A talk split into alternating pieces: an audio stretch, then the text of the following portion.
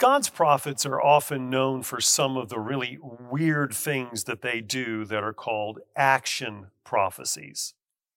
These are things that the prophets do in front of the people they've been called to prophesy to that symbolize God's actions, either present or future, that help them get the point across. One of these is in chapters 4 and 5 of Ezekiel, where he acts out the siege of Jerusalem. God wants his people in exile in Babylon to know just how bad things are going to get for their families and their friends back home before this is all over. Ezekiel makes a model of Jerusalem on a clay tablet and he sets up little tiny siege engines and battering rams and soldiers all the way around it to play act the coming siege and he's got to tie himself up with rope for a set number of days to symbolize the years of sin for Israel and for Judah. And then it gets weird. If you've ever seen Ezekiel bread in the grocery store, you'll find the recipe there in chapter 4. I always wonder if the bakery actually follows the recipe as it's laid out in the Bible, or instead of changing it, for modern tastes.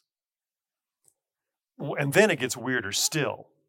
When Ezekiel is commanded to shave his head with a sword and then scatter and burn his hair in precise proportions to symbolize the outcome of the siege of Jerusalem.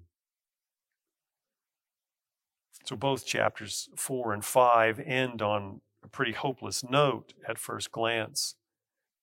And that's on purpose. There are horrifying days ahead for God's people because of their rebellion. God has given them everything that He has promised, and they threw it all away in favor of being popular with the nations around them. It isn't the end of the story, of course.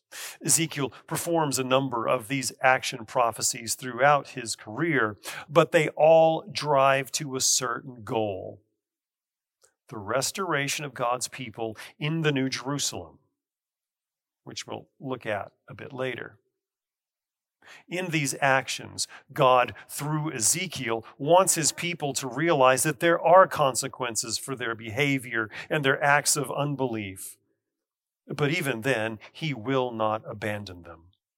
He will call the faithful back together. He will restore Jerusalem so that his son can come to it and be the ultimate sacrifice and restoration for all, not just Israel, but of all the world.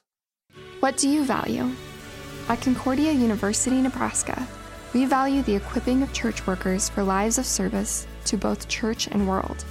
In a culture where our faith can often be met with derision, our world needs ardent Christian leaders to rise to the helm and steer the next generation of Christ followers into new territory. You have the God given gifts, we have the tools to uncover and develop them. We are Nebraska's university with values.